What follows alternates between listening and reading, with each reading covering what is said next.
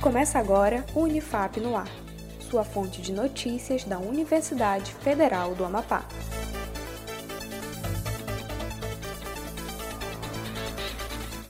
Olá, eu sou Adam Vieira. Estamos de volta com mais uma edição do Unifap no Ar. Acompanhe as principais notícias e iniciativas da Universidade Federal do Amapá. Vamos lá? Universidade abre processo seletivo para bolsas de estudo em Nova York a Universidade nova-iorquina State University of New York está ofertando bolsas de estudo para brasileiros em seus cursos intensivos de férias. Os cursos duram três semanas e contemplam cursos ligados à administração, marketing e projetos. As bolsas são parciais, podendo chegar até 50% do valor do curso. Você pode acessar outras informações sobre as bolsas no site da Unifap, em unifap.br.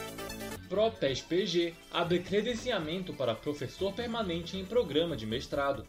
A Pró-Reitoria de Pesquisa e Pós-Graduação, por meio da coordenação do Programa de Pós-Graduação, Mestrado e Desenvolvimento Regional da Unifap, tornou público a chamada de credenciamento para professores permanentes para ingressar em 2021.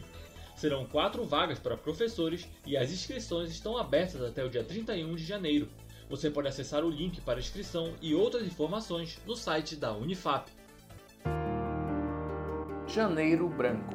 O início de um novo ano inspira as pessoas a pensar em suas vidas e suas relações sociais, com um sentimento de cuidado e renovação.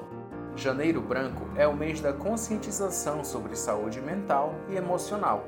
Este ano, o tema é Todo Cuidado Conta a campanha é um convite para que as pessoas adotem pequenas atitudes, ações e comportamentos que vão fazer a diferença em suas vidas. Todo cuidado conta. O Unifap no ar de hoje fica por aqui. Acompanhe os boletins anteriores no Spotify e nas redes sociais da Unifap, em UnifapOficial. Um ótimo dia para você e até mais!